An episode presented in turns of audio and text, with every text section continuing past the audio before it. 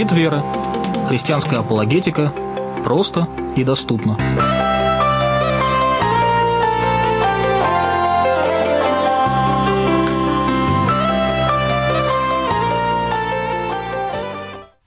Добрый вечер, дорогие друзья. Вы слушаете программу «Щит веры» на волнах трансмирового радио. В студии Дмитрий Требельский. Очень рад приветствовать вас всех.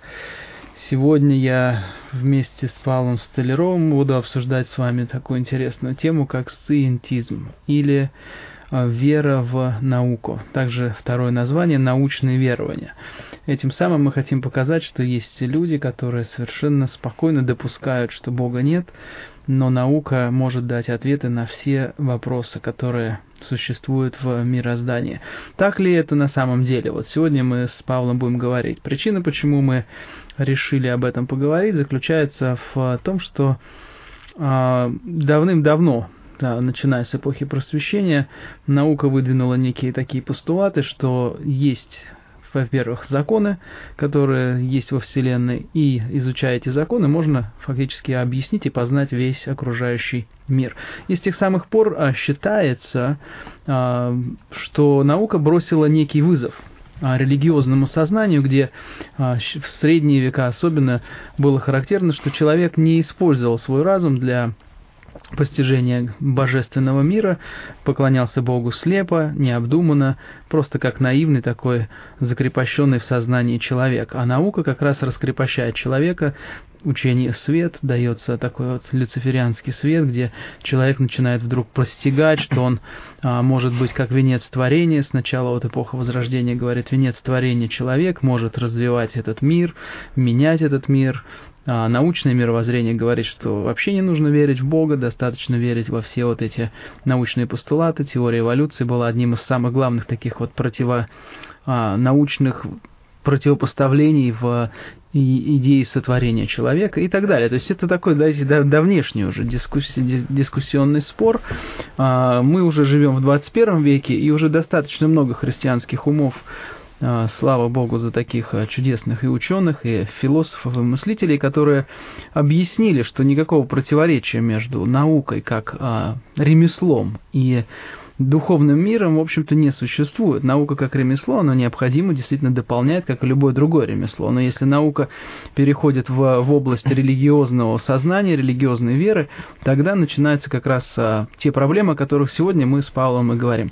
Так что я уже обозначил как бы сферу нашего диалога, да, и вы потихонечку, когда у вас а, возникнет отклик такой а, в вашем размышлениях вместе с нами, вы просто начинаете подключаться к нам, звонить и общаться. Так что представляю вам Павла Столярова. Добрый вечер, Павел. Добрый вечер. Спасибо, что, во-первых, подготовил такой замечательный эфир и уверен, что он будет очень познавательный, потому что мы не часто касаемся вот такой вот темы с тобой.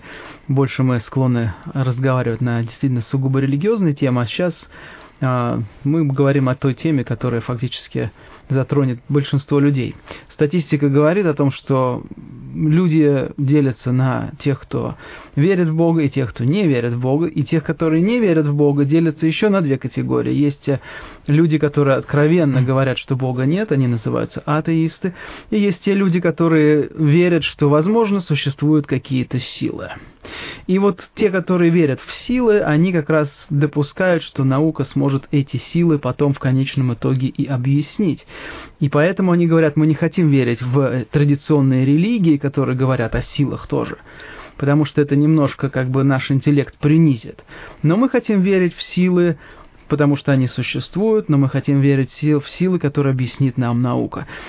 Так ли э, всемогущая наука, хочется спросить тебя, вот начиная наш разговор?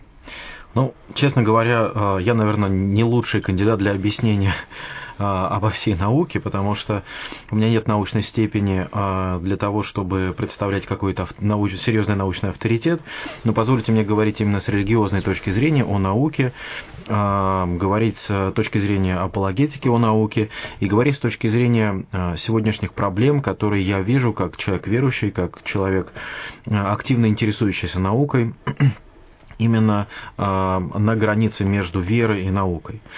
И поводом к этому а, могут стать, например, очень популярные сегодняшние телевизионные передачи, которые идут по каналу Discovery, национальной географии, ретранслируются по а, другим каналам, а, где населению объясняется, как устроен мир, как устроена Вселенная, как все работает, различные интересные фокусы, например, квантовой физики и так далее. И действительно кажется, что сегодняшний мир настолько хорошо объяснен наукой, что нам уже нет смысла, нет никакого повода, да и это не резонно, это даже было бы глупо при э, наличии всех таких объяснений верить в какого-то странного, чудесного Бога, который как бы и не признает никакую науку. Вот здесь я хотел бы вот с самого начала нашей программы сказать, что мы, конечно же, не выступаем против науки. Мы, конечно же, не говорим, что наука вредна или плоха.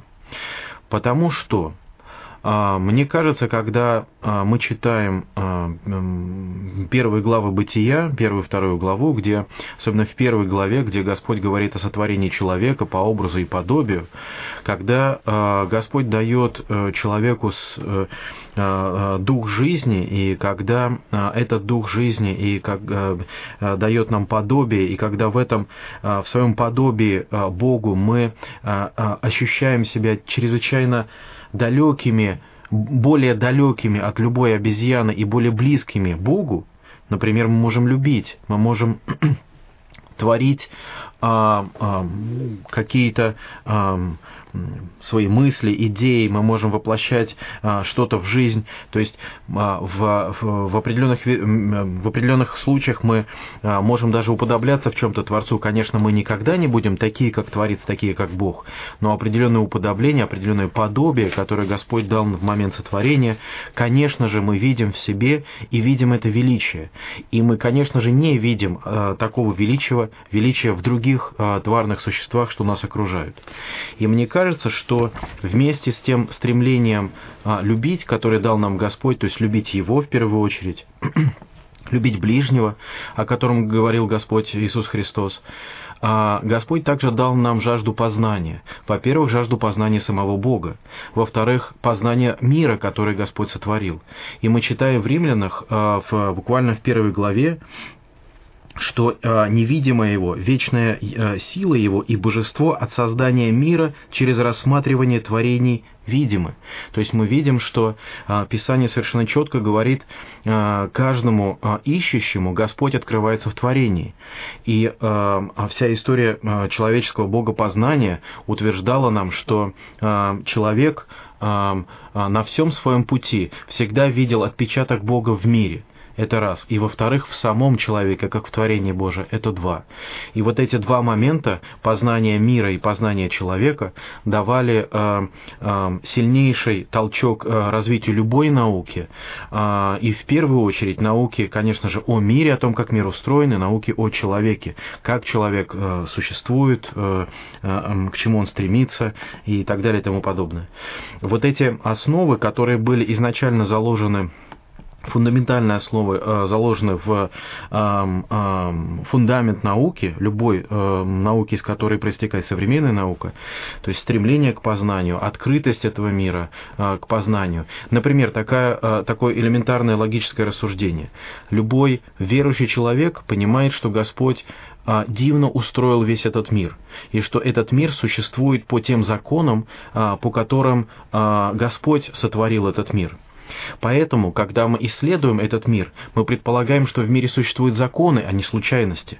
Мы верим, что законы а, объективны, они не зависят от а, нашего желания, хотения или а, даже нашего отчаяния или нашей любви. Мы видим, что а, мир устроен разумно, мир устроен гармонично. Не мы привносим гармонию в этот мир, а сам мир устроен гармонично. То есть мы только открываем эту гармонию. И каждый ученый, а, открывая эту гармонию, восхищается творением, творением Божьим, и это прекрасно. И христианство, в частности, всегда а, служило надежной опорой для любой науки, и потому как говорило, что а, познание мира – это есть Божье а, творение в нас, это есть то желание, которое Бог в нас создал, в первую очередь для того, чтобы мы познавали Бога, и через познание Бога мы познаем мир.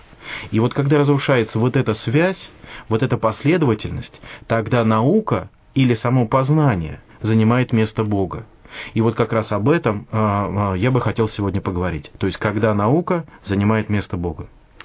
Это очень интересная, как мне кажется, ну, предпосылка для нашего разговора. Поэтому, друзья, подключайтесь. Уверен, что а, вокруг вас достаточно много интеллектуальных людей, которые утверждают примерно следующее, говоря, что вера в Бога, она как бы для ограниченных людей. То есть это те люди, которые не задумались ни о жизни, ни о реальных законах. Вот вера в чудеса, это вот удел таких недалеких людей. Вера в э, конец света – это тоже такой удел недалеких людей. Нужно быть более рациональными, практическими, научными, и тогда у вас все будет нормально, и все ваши вопросы будут решены.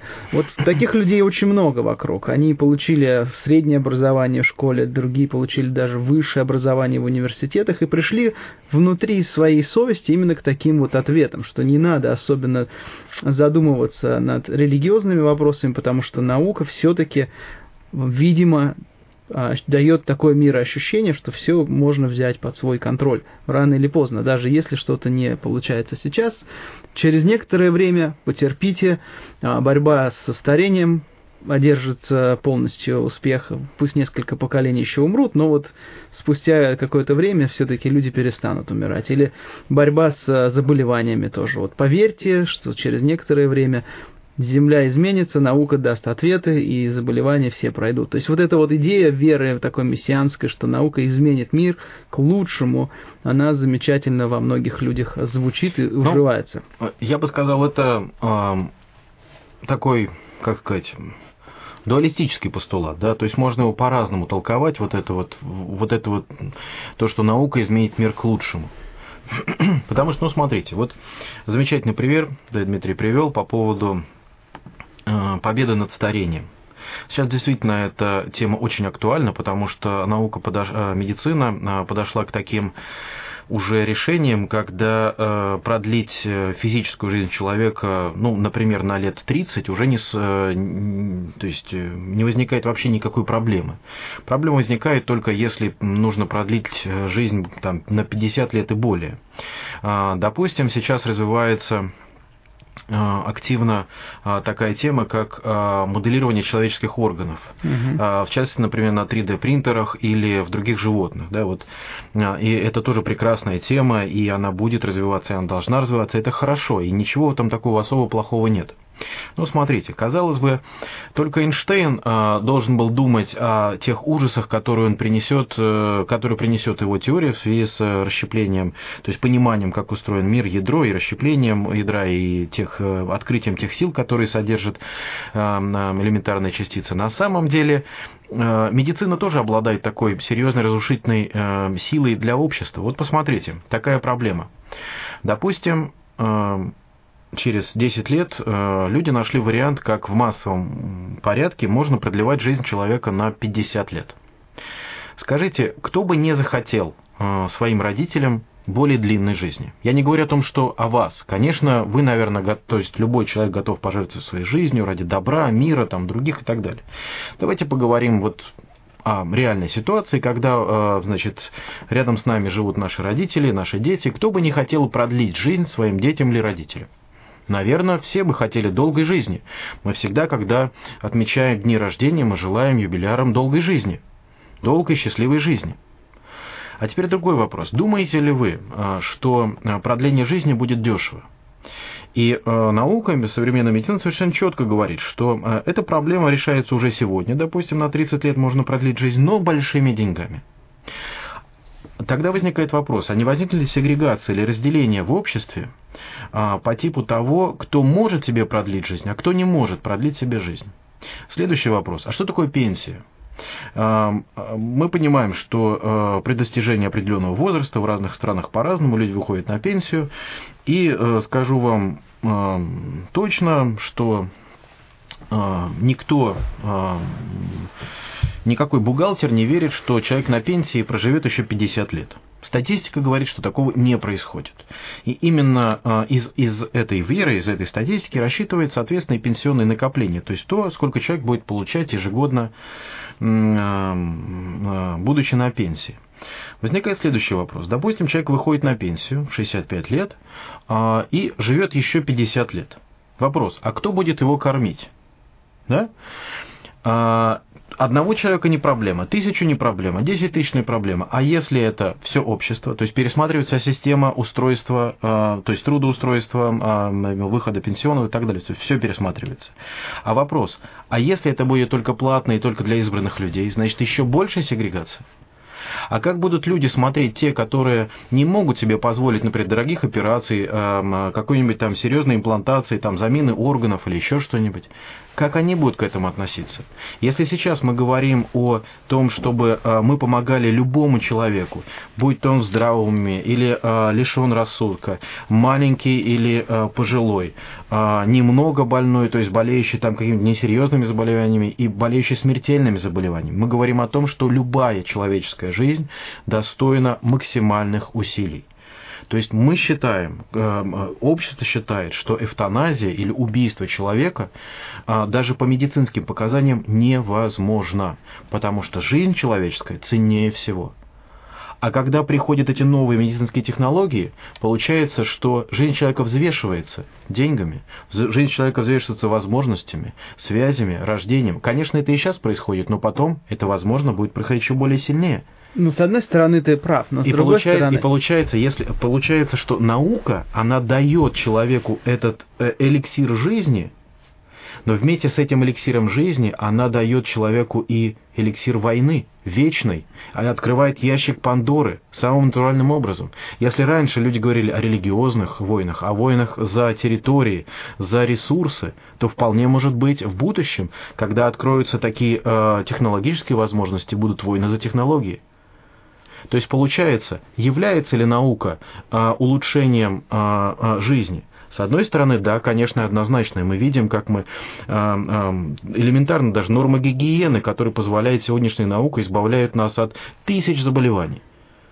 Конечно, современная э, медицина, например, э, в начале 20 века, ну, в середине 20 века, когда открыла и дала людям массовые антибиотики, казалось, что побеждены все болезни. Сейчас, правда, уже с антибиотиками другие вопросы стоят, потому что такие резистентные инфекции, что э, даже всеми антибиотиками их не победить. Но и на это, наверное, наука найдет ответ. Но, так или иначе, наука дает ответ на конкретные вопросы, но не отвечает человеку, как человеку жить. Как человеку жить с этими вопросами? С этими ответами, пардон. Что дальше делать? Если я самый богатый, самый умный, самый здоровый, а вокруг меня люди погибают, умирают, что я должен делать? Ну, я тебе отвечу на эти вопросы. Во-первых, а, наука дает людям возможность, технологии научные развиваются и становятся дешевле. То, что раньше, скажем, еще 10 лет назад могли позволить себе действительно исключительно, ну, как то, что называется, элитные группы населения, сейчас эти знания, эти ресурсы уже а, могут позволить себе люди среднего да, класса. Хороший пример сотового телефона. И потихонечку а, все это может удешевиться и удешевиться. То есть здесь... Но здесь... Есть, есть другой пример. Э, лечение онкологических заболеваний. Они как были дорогостоящими, тяжелыми и непомерными для любого человека и невозможными без э, серьезной государственной поддержки, так и остаются. С одной стороны, да, но с другой стороны мы тоже слышим о возможных научных исследованиях и открытиях, э, которые могут резко удешевить эти все Это вера в будущее но без этой веры никто не будет развивать. Ну, согласен. И об этом мы согласен. как раз и говорим, о том, что здесь как бы вот аргумент, что вот наука, а, она сегрегирует общество на каком-то этапе, да, но потом дает возможности всем остальным насладиться, если они доживут, что называется.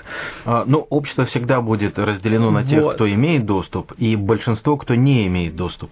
Но наука, опять же, да, позволяет, э, если раньше, э, более древние исторические времена, различие в обществах, сословиях, оно было более сильным, сейчас все-таки мы видим, что а, наука как раз, как мне кажется, Я бы поспорил. помогла людям а, более-менее а, получить доступ к единому такому пространству? Гипотетически да. Гипотетически. Есть, если, если все переедут жить, э, я не знаю, ну, например, в штат Калифорния, получат там гражданство, место под солнцем и так далее, и получат доступ, или, я не знаю, в Японию куда-нибудь, где там высокая, или в Южную Корею, да, или в Сингапур, то, возможно, да. Но в основном э, мы знаем, что у людей нет такого доступа, и огромное количество... Ну, мы, мы знаем э, ситуацию с золотым миллиардом. Что это такое? Конечно, к этому работают над этим а, ученые, чтобы создать именно такое количество людей. Но мы вернемся к идее, да. к а, науке. Да? С одной стороны, а, вроде как сегрегация, с другой стороны, развитие науки помогает вот создавать условия для того, чтобы больше людей пользовалось плодами науки. Поэтому этот аргумент, я думаю... Нет, я хотел бы э, за заострить... Другой аргумент. На, на то, что э, даже когда мы получаем ответы, на важные вопросы, да, они нам все равно эти, с этими ответами не знаем, как дальше жить. Так вот, а наука как раз не должна давать ответы на философские вопросы. А что должно давать? Да, это вот прерогатива как раз религиозных учений. Но наука говорит, что нет религии, не должно быть религии, все наука. Поэтому наука основана на том, что если все наука, не надо задаваться вопросами, которые не научны. То есть не надо задаваться вопросом, как мне жить, кто я, куда я двигаюсь, какие мои цели, какие мои идеалы. Абсолютно точно. Это ужасно. Именно так наука и говорит, зачем вам, люди, задаваться вопросами, на которые я не могу дать вам ответ. Ну, это последовательно с точки зрения науки, но не последовательно с точки зрения человека. И вот здесь получается тот самый конфликт, да? о котором мы говорим. Да, Люди, верно. которые хотят а, говорить «я верю только в науку», они обязательно столкнутся с этим тупиком, что наука даже не может дать им ответ, потому что наука сама не ставит ответ вопросов «зачем я живу?». Это вопрос из другой категории, вопрос уже веры. И вот следующий этап, который мы хотим с вами, друзья, сейчас обсудить. А наука, тем не менее, допускает такое понятие, как конец света. Раньше это было исключительно прерогатива религиозных групп. Именно религиозные учения пытались людей возбудить страхом или проинформировать о возможном изменении судьбы человечества. Какое-то время назад эта идея конца света подраз... ну, наукой как бы отвергалась, потому что явно религия утверждает, что это возможно, наука говорит нет. Материя, она так или иначе бесконечна, физические законы вроде как подтверждают, что энергия переходит из одной формы в другую, следовательно, говорила наука, что конца света вроде как не ожидается. Но последние научные исследования так или иначе подсказывают ученым, что вполне возможно, что что-то может произойти. И вот здесь происходит вот этот вот, а, уже можно сказать, а, аргумент не научный, когда наука говорит, все-таки поговорим о проблеме конца света. И здесь начинается попытка объяснить человеку, который верит в науку. Наука говорит, я теперь пойду дальше, я не знаю о конца ответов на все эти вопросы, но тем не менее я попробую тебя вести. Что в результате получается? Когда наука начинает отвечать на ненаучные вопросы. А, вообще получается очень интересно. Я, я когда готовился к этой передаче, я так а, вот спасибо за такую яркую, хорошую подсказку. Я действительно тоже пришел к таким же самым наблюдениям, что, посмотрите, наука, а, современная наука зашла так далеко, что а, кажется, что она даже подошла к границе своего собственного познания. А, действительно, а, сегодня, то есть если в, середине 20 века говорили о начале, о большом взрыве, то есть это, конечно, тогда еще была ересь, потому что считалось, что Вселенная существует вечно, но вдруг а, определенные исследования, определенные наблюдения в космосе стали показывать, там на основе реликтового излучения, что на самом деле был большой взрыв ну, было, было начало, так скажем, его обозвали большим взрывом. А если есть большой взрыв и есть некое движение, то э, сегодняшние исследования показывают, что э, Вселенная продолжает расширяться. Причем э, она не затухающе расширяется, она расширяется с ускорением. То есть получается, мы идем к некой тепловой смерти Вселенной.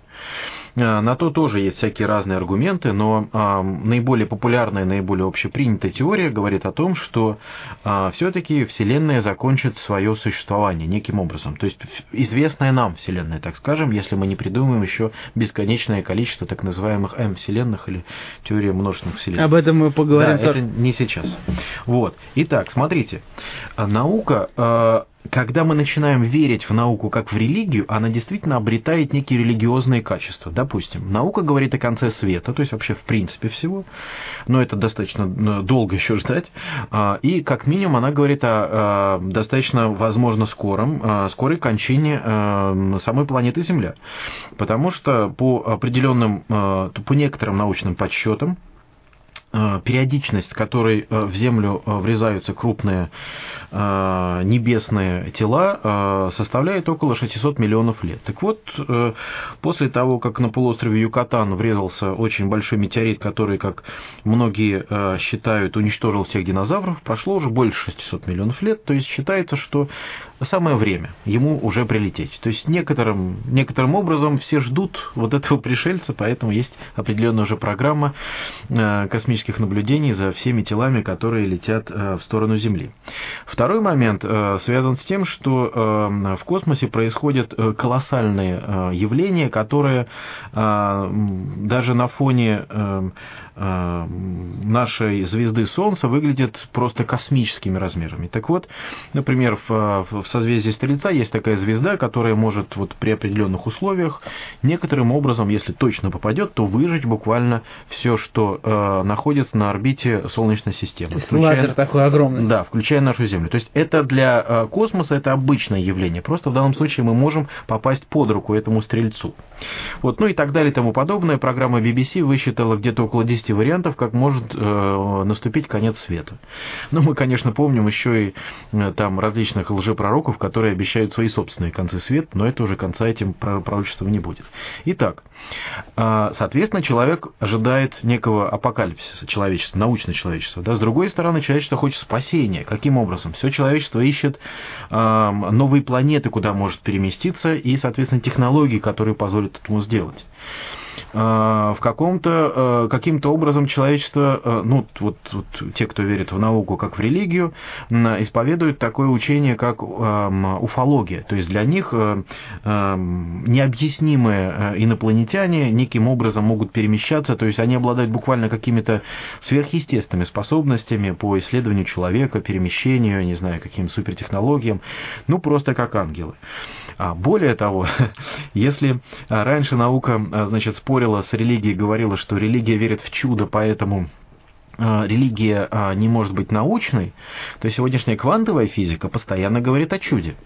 То есть, когда, э, значит, э, исследователь смотрит за своим объектом, э, у него получаются одни результаты. Да? Когда он не смотрит, у него получаются другие результаты. Это известный опыт, который проводился с фотоном, который, частицей, да, которая вела себя то как частица, то как волна. Вот, тоже об этом много написано, классический случай и так далее и тому подобное. Вот, то есть получается, что квантовая физика это натуральное чудо. То есть, э, занимаясь квантовой физикой, мы вообще не должны задаваться вопросом, почему или как. Вот просто если формула так утверждает, значит, так оно и есть. И действительно, многие э, значит, э, квантовые эффекты, они подтверждаются даже некоторыми опытами. То есть, у нас что есть? У нас есть апокалипсис, у нас есть эсхатология, у нас есть а, кстати, по поводу заповедей. Это же ведь научная аксиома. В данном случае научными э, зап... э, такими в кавычках десятью заповедями, ну, например, да, прекрасная э, теория Эйнштейна. Она действительно прекрасна, потому что до сих пор не опровергнута, и пока планеты по ней движутся, э, с некоторыми поправками, конечно, вот, которые Эйнштейн не любил, но был вынужден их применить, но неважно. Э, пока все происходит и все соответствует, значит, это некие заповеди для науки. То есть получается, что наука действительно обладает какими-то религиозными характеристиками. А, конечно, еще не существует храмов, где поклоняются науке, но мы знаем, что храм науки это называют университетами. Конечно. Вот, то, э, ну, там нет такого фигурального поклонения науке, но хотя... Ну, очень... музей, например, это тоже определенного да, рода научный храм. Куда... Да. И э, получается, что э, вроде бы человек хотел уйти от религии или от религиозного, уйти в некую детерминированную, определенную среду, где он все знает, где он может определить каждый свой шаг. Где Человек он может... является венцом всего. Да, да, где он может, э, я не знаю, сказать все, что будет через 5 секунд и 5 тысяч лет, если он будет знать все характеристики. Но на самом деле, как детерминизм кончился в науке еще в середине 20 века, так и э, мы видим сейчас, что никакого детерминизма, никакого определенного состояния, никакого определенного познания не существует. И более того, наука, та наука, в которую так верили, она вдруг приобретает качество религии. Тогда вопрос, если мы встречаемся примерно с таким же объектом, а, примерно с такой же человеческой системой, обладает ли эта система, то бишь наука, возможностью отвечать на необходимые для человека вопросы, а именно, кто я, зачем я живу, что будет со мной после смерти, что такое смерть и почему такая существует космическая растрата энергии. Например, я, человек, обладающий совестью, а, а, а, человеческими качествами, чувствами, набираю столько знаний, живу так мало лет. Раз, и моя жизнь заканчивается, раз, и а, мое существование уже никому не нужно. И вообще получается, что само человечество это только а, даже, а, наверное, атом на булавочной иголке мироздания. Зачем тогда и трата времени, а, времени, ресурсов, сил, средств? То есть получается, что наука вообще никак не отвечает на эти вопросы. Ну, самое главное, она и не хочется, наверное, ставить эти вопросы, потому что, опять же, это не Тогда научно. почему люди превращают науку в религию? Вот это тот самый вопрос, на который мы сейчас... Почему люди отказываются от религии? Почему люди говорят, что вы люди религиозные, а мы люди научные? Да, то есть вот есть вот в, в ботанике есть такое значит, растение фикус религиозный. Да, вот вы такие фикусы религиозные, да, а вот мы научные. Мы вот мы, мы от вас отличаемся, мы думаем о, о, о будущем, о настоящем, мы все определенно знаем и так далее. А вы пребываете в каких-то метафизических а, далях и вообще не понимаете, как что происходит вокруг вас. Дорогие друзья, вот а, сейчас мы, наш эфир, ровно половина эфира прошла, и мы с Павлом сформулировали тот а, вопрос, который вам, наверное, всегда стоит задать человеку, который говорит, я не религиозный человек, я верю в то, что наука даст или дает ответы. Вопрос, который стоит этому человеку задать, если ты веришь в то, что наука может дать ответы, и ты веришь, что наука действительно а, помогает тебе отвечать на самые главные вопросы твоей жизни, почему ты, во-первых, попросить его объяснить, какие ответы наука все-таки дает относительно вопросов жизни, зачем жить, зачем столько энергии тратить, зачем все это познавать, чтобы потом быстро умереть.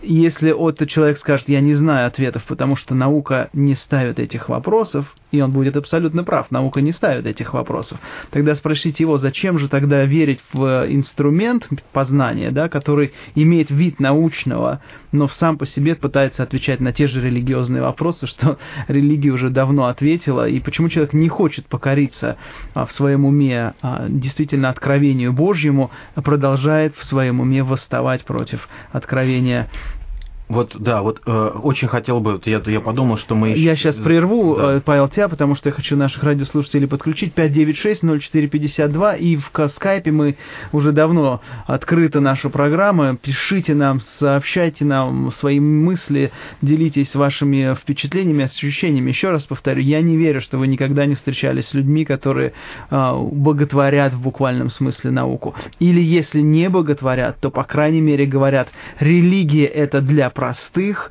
вера в чудеса – это не для меня, вот наука, она сумеет мне дать то, что мне действительно нужно. Что же нужно такому человеку?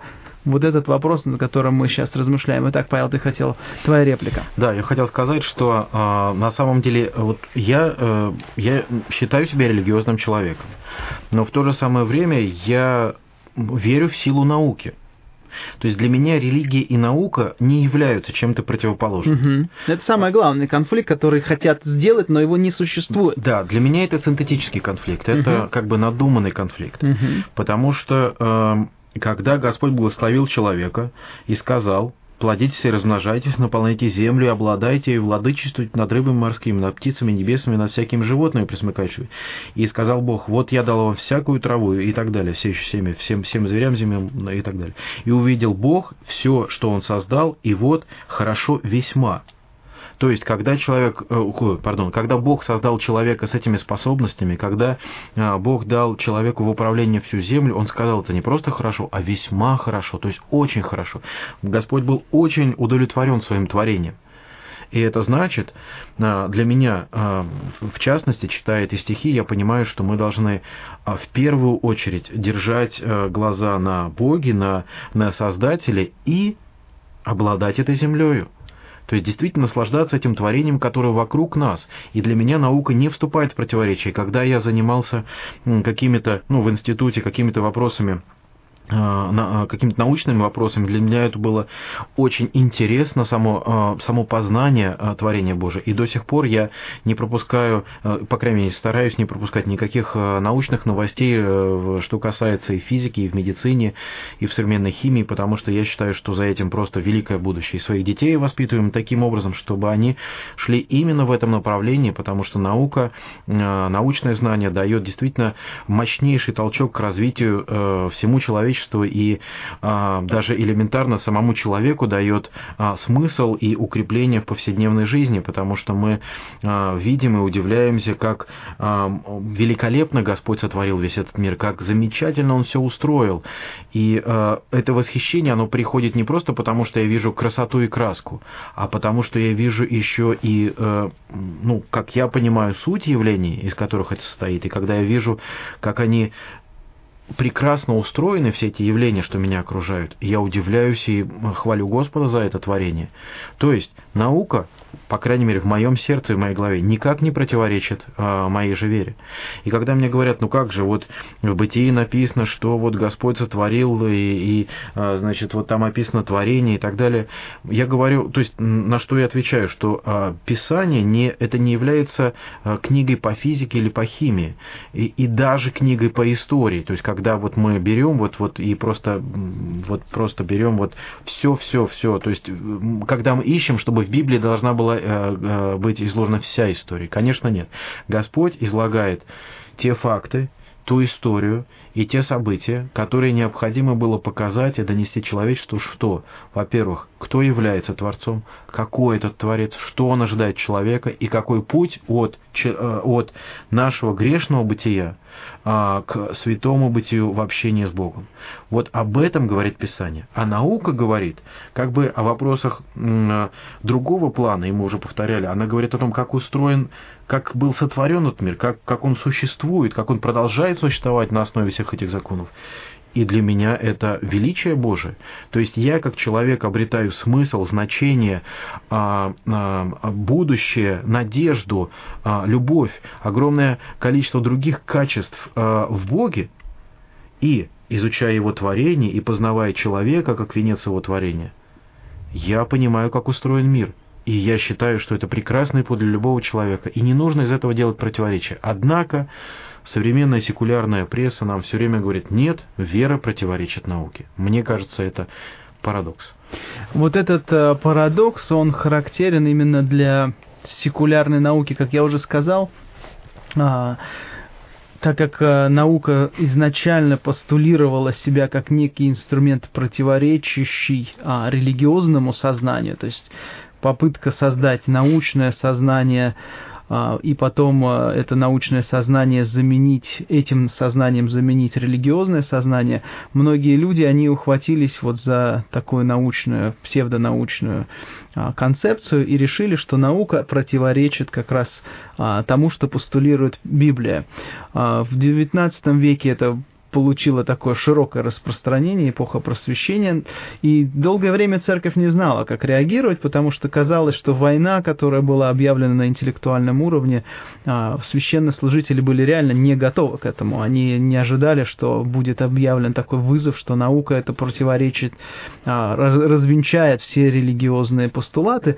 Но постепенно, когда вот эта волна схлынуло, и христианские мыслители стали заниматься этими вопросами, не боясь их, выяснилось, что, оказывается, научные знания, они действительно не противоречат Писанию. Вот это то, что очень важно знать, что а, то, что открывает наука, никак не может дискредитировать Библию идея большого взрыва очень сильно похожа на то, что было изложено в Писании. Она, кстати, и не принималась, потому что она была очень религиозной. Именно из-за этого, потому да. что это концепция настолько библейская, что люди боялись ее сформулировать. Потому а, что это говорит о сотворении из Мы ничего. вернемся сейчас к нашему беседе. У нас есть э, телефонный звонок. Добрый э, вечер. Добрый вечер. Очень приятно вас слышать. Кто вы? Меня слышно, хорошо слышно, да? Нормально. Как вас зовут? Меня зовут Игорь. Игорь, очень приятно. Откуда звоните? Я звоню из города Тамбова. Как у вас с научным мировоззрением в Тамбове? Я не могу однозначно ответить. Люди действительно попадаются, которые верят, что наука главнее, чем э, вера в Господа Бога? Да, конечно. То есть, то есть таких много, да, к сожалению? Да. Чем они аргументируют? Много, много споров ведется о настоящем имени Господа. Например, одни говорят, э, это имя Господа Яхве, так написано в подлиннике, вот. а другие говорят Иегова, а третьи говорят и то, и другое. А четвертые говорят, что это ошибочное имя Иегова. Вот. Как вот здесь я не, знаю, как людям отвечать. Ага, Но хорошо. Я, я, я человек верующий, вот. Я хотел бы точно знать. И свидетели Иеговы докучают. Понял тебя. Хорошо, мы сейчас тебе дадим ответ. Спасибо тебе за вопрос, отлично. Спасибо да, за звонок. И, друзья, вы видите, что мы действительно в прямом эфире, и вопрос хоть и не в формате нашего сегодняшнего разговора, тем не менее, а, мы с удовольствием отвечаем на все вопросы, которые вы задаете, потому что мы все-таки ведем апологетический эфир, в котором мы хотим помочь каждому из вас с вашими какими-то вопросами. Так, что же мы можем ответить? А, уважаемый Игорь, а, на нашем сайте apologetica.ru, а, значит, в разделе о свидетелях Иеговы а, есть книжка в формате PDF под названием «Имя Бога в переводе нового мира». Она есть у нас на сайте apologetica.ru и егова.ру. То есть там поищите, пожалуйста, эту книжку под названием имя, э, имя Бога в переводе нового мира. Там как раз объяснит, э, эта книжка объясняет э, замечательно и хорошо для свидетелей Иеговы, э, каким образом и что за э, имя Бога использовалось, в частности, в Новом Завете.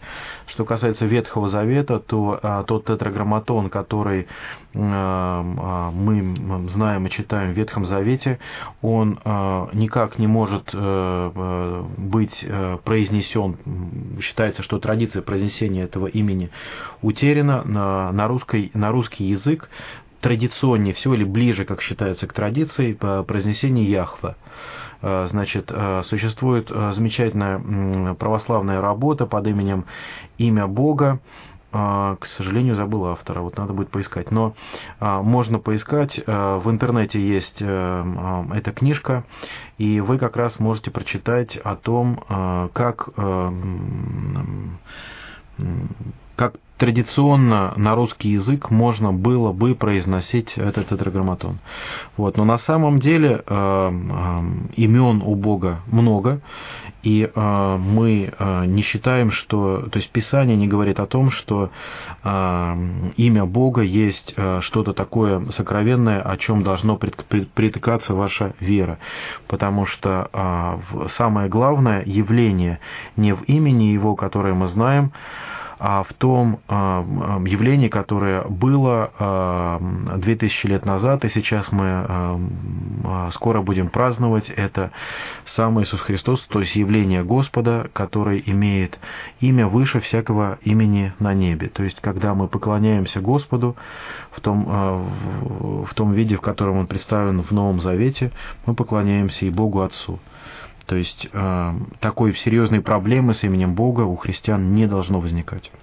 Может быть, что-то Дмитрий добавит по поводу Ветхого Завета? все, что я хочу добавить, это то, что когда люди начинают спорить об имени, конечно, это провокационная тактика свидетелей Иеговы, да, они пытаются а, не, не утвержденных во Христе людей, не христиан или а, слабых христиан соблазнить, говоря, вот вы используете не то имя. А, Господь Иисус, в общем-то, дал очень хорошее учение, говоря о том, что Он дает право своим ученикам молиться Богу Отцу во имя Его. Да. Я бы еще добавил э, от евреям э, 1 главы 3-4 стих «Сей, будучи сияние славы и образ ипостаси его, и держа все словом силы своей, совершив собой очищение грехов наших, восел одесную престолу величия на высоте, будучи столь превосходнее ангелов, сколько славнейшее перед ними наследовало имя». Поэтому, а, когда свидетели Иеговы пытаются нас соблазнить и говорить о том, что вот вы не знаете имени Иеговы или не используете его, а, Писание, особенно Новый Завет, а свидетели Иеговы, они принимают, что Новый Завет это тоже боговдухновенная книга, они должны будут понять, что раз Господь Иисус дал право молиться во имя Его, и чего бы мы ни попросили во имя Его, Отец собирается нас услышать и собирается нам ответить, то этого достаточно христианам, чтобы э, понимать, что имя Иисуса дает нам доступ к престолу благодати. А когда вокруг этого имени начинаются споры, я вам даю практический совет, не вовлекайте себя в эти споры. Согласитесь со свидетелями Иеговы, что в Ветхом Завете имя Ехова или Егова действительно имеет центральную основу. А, имя Ехова означает «сущий во веки» или «существующий во веки веков». И это же имя, в общем-то, в Новом Завете было предано самим Господом, когда Он сказал, прежде чем был Авраам, «Я существую во веки веков». И это, в общем-то, показатель, что сам Господь Иисус не стеснялся говорить о себе как о сущем, подобно Богу, и э, Писание говорит, что Он и есть благословенный единородный Сын Божий, и Он во всем равен Отцу в славе, и во всем Он равен в вечности и так далее. Поэтому очень важно не вовлекаться в споры, показать, что вы понимаете значение имени, и имя означает, что вы знаете доступ к благодати. И в Новом Завете этот доступ открыт через Иисуса. У нас, похоже, есть еще один вопрос – у Игоря. Здравствуйте, спасибо вам за ваш эфир. Что можно сказать по поводу психологии? Многие психологи считают, что Фрейд и прочие дают те же ответы о человеке, которые противоречат Писанию, и что многие процессы во время молитвы, присутствия на служении не духовные, а психические и прочие подобные вещи. Замечательно, что, Игорь, вы а, из Новосибирска, Ново, да, Новосибирска обратили внимание наше на психологию как науку. Павел, мы с тобой сделали ошибку а, в каком плане, что мы увлеклись а, наукой в плане точных наук, да, мы забыли о гуманитарных науках, таких как психология. А, Есть что сказать нам, правда? Да, в, в, в, сами психологи шутят о том, что они изучают то, чего, э, то, от чего сами отказываются. Да, то есть они сами не верят, типа, но то изучают. Есть они, они сами не верят в существование души, да, да. но психология, то есть, и, и, и, то есть наука, изучающая душу. А, вот. А, что касается Фрейда или вообще других э, уже старых э, таких теорий, то, конечно, существуют уже более новые, более современные. Не сказать, что прямо Фрейд отправлен в утиль, но к нему гораздо меньше уже обращаются, э, потому что действительно существует э, немало современных школ, которые лучше объясняют или постулируют человеческое поведение. Вот. Что касается похожести. Вот смотрите, давайте рассуждать таким образом. На что похож я не знаю, например, карандаш. Ну, давайте представим, он похож, ну, не знаю, на сучок, на гвоздь, на, там, я не знаю, на палочку на какую-нибудь или еще что-нибудь, и так далее. Значит ли это, что сучок и есть гвоздь? То есть карандаш и есть гвоздь, что карандаш и есть эта палочка. В каких-то случаях, да, может показаться интересно, что э, там, когда нет света, на ощупь можно как-то там принять за что-то ложное. Да, но мы же понимаем, что это ложное знание, что это ложное сравнение, что это только похожесть. На самом деле мы понимаем, что карандаш не есть гвоздь, и с помощью карандаша мы не будем забивать, э, э, не, будем, не будем ничего строить у себя в доме. Потому что гвоздь обладает другими физическими способностями. То же самое, когда а, мы начинаем рассуждать о таких вещах, как а, вера, а, психология или вообще что-либо сравнивать.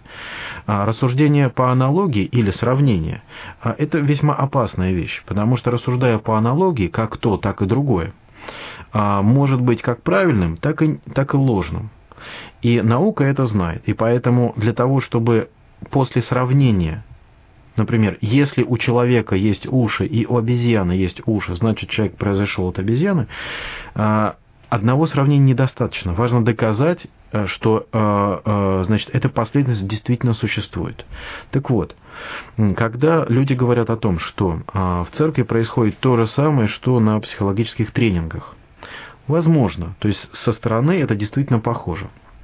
Но по сути мы говорим о том, что э, э, верующие люди э, причащаются святых тайн, что они молятся, что они обращаются к Богу, что они слышат ответы на молитвы. Вот это какая психология может объяснить или ответить? Никакая, потому что а, психология вообще отказывается а, вторгаться в священное, в то, что, в ту метафизику, о которой говорит церковь и на которой церковь построена, потому что наше общение это не есть просто передача положительных эмоций друг другу, которые мы можем а, передавать и находясь в другом общении. А наше церковное общение это именно духовное единение, во-первых, друг с другом, и причем это не просто некое духовное, как идейное единение, а это единение, когда мы становимся все одной церковью, одним телом Христовым. Во-первых. Во-вторых, мы соединяемся с самим Господом. А в-третьих, мы а, слышим Его Слово, слышим Его через Слово, Его наставление, и по-разному, а, не бывает, конечно же, какой-то особого инструмента, но по-разному слышим ответы на свои молитвы. Более того, мы видим, что то, что происходит в церкви, не просто успокаивает нашу душу, а дает нам такие ответы, с помощью которых, если мы им следуем, с помощью которых наша жизнь действительно становится лучше.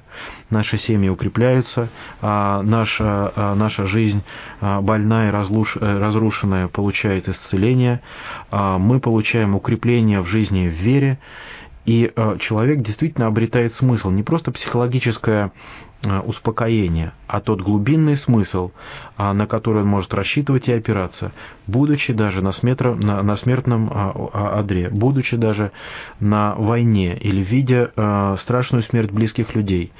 Люди обладают надеждой не потому, что они психологически натренированы, а потому что действительно некая сила, которую верующие называют Святым Духом, дает им способность и возможность укрепляться, будучи немощными, с другой стороны, мы не отвергаем, не отвергаем психологию. Действительно есть куча всяких методов, когда можно человека убедить чем угодно. Мы понимаем, что манипуляции происходят.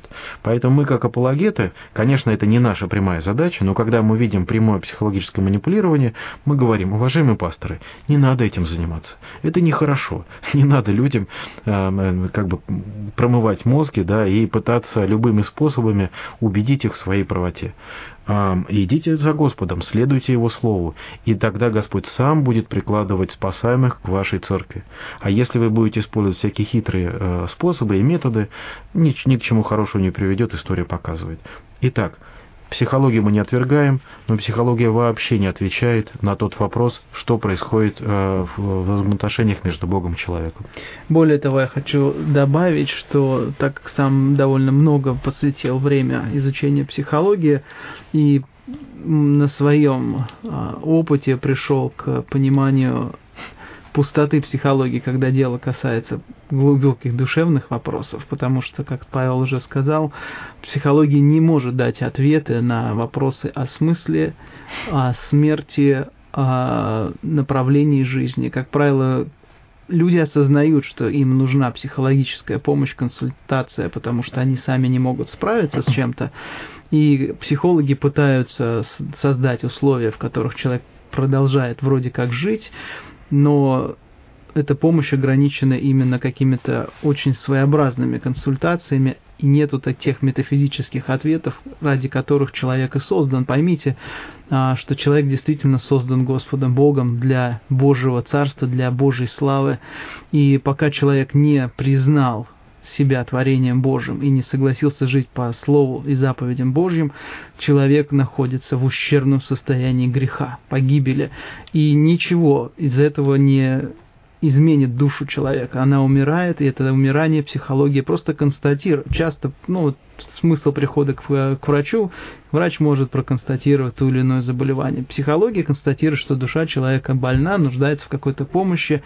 Понятно, что нуждается в исцелении, но исцеляет только дух животворящий, которому учит только христианская церковь. Итак, а вывод очень важный какой, что христианская церковь Психология может сказать, что это очень похоже на психологические манипуляции, но христианин знает, что это не манипуляция. Дух истины говорит в нас, что это не манипуляция, а это общение с Господом Богом. Неверующему это неизвестно, и неверующий объясняет это психологическими а, тренингами или еще чем-то, зомбированием, как-то по-разному они это называют, но верующий знает, что мы как раз психологически устойчивее, чем неверующие, мы более уравновешены во всех отношениях, просто потому что Дух Святой дает нам силу поступать не по плоти, но по духу. И в этом разница, друзья, не путайте, что а, психология, а что не что религиозное как раз а, опыт, духовный опыт. А, Игорь что-то нам продолжает писать. Я скажу, что наш эфир, он а, заканчивается 5 минут до конца, поэтому мы перестаем принимать телефонные звонки. К сожалению, сегодня только одному нашему радиослушателю удалось дозвониться. Видимо, какая-то проблема со связью была. Да, Андрей, какие-то трудности были сегодня чувствуется, что какая-то живость пропадает, но а, подведем наш итог сегодняшнего эфира, да, почему все-таки люди склонны обращаться к научным верованиям, а не к а, религии, точнее даже не, не, не просто к религии, а именно к откровениям о Господе Иисусе Христе как Сыне Божьем и Спасителе. Ну, наверное, такое происходило всегда и будет продолжать происходить, потому что э, человек сметен в своих желаниях, он не знает, чего он хочет. Человек, э, если не знает, он обычно выбирает что-то, что ближе к нему, свое или ближе своему сердцу.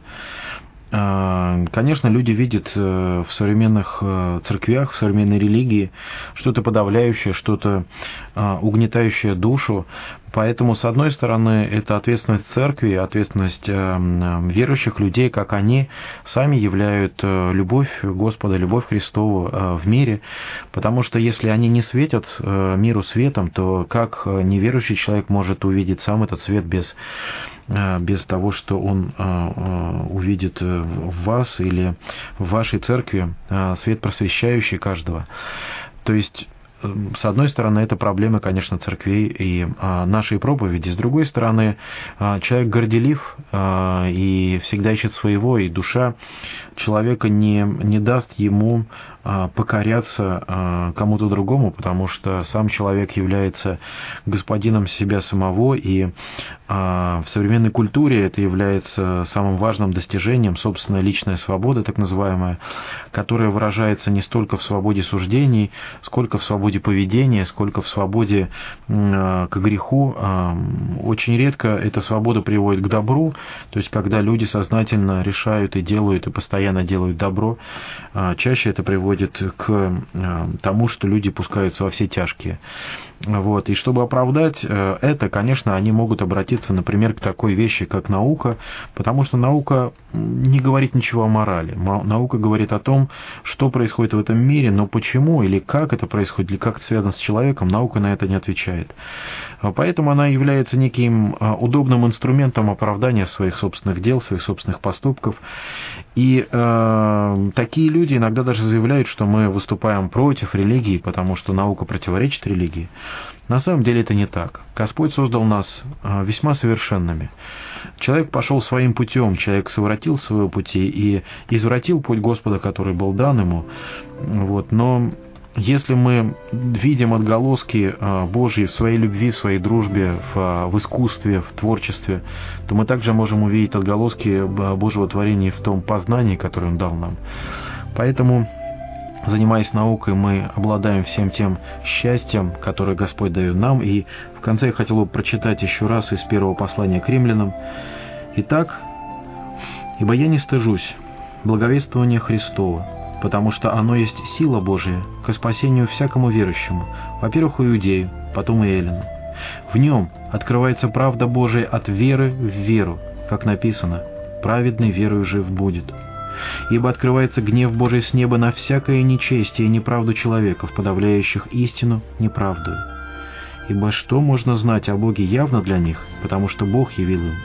Ибо невидимое Его, вечная сила Его и божество от создания мира через рассматривание творений видимо, так что они безответны. То есть критики безответны.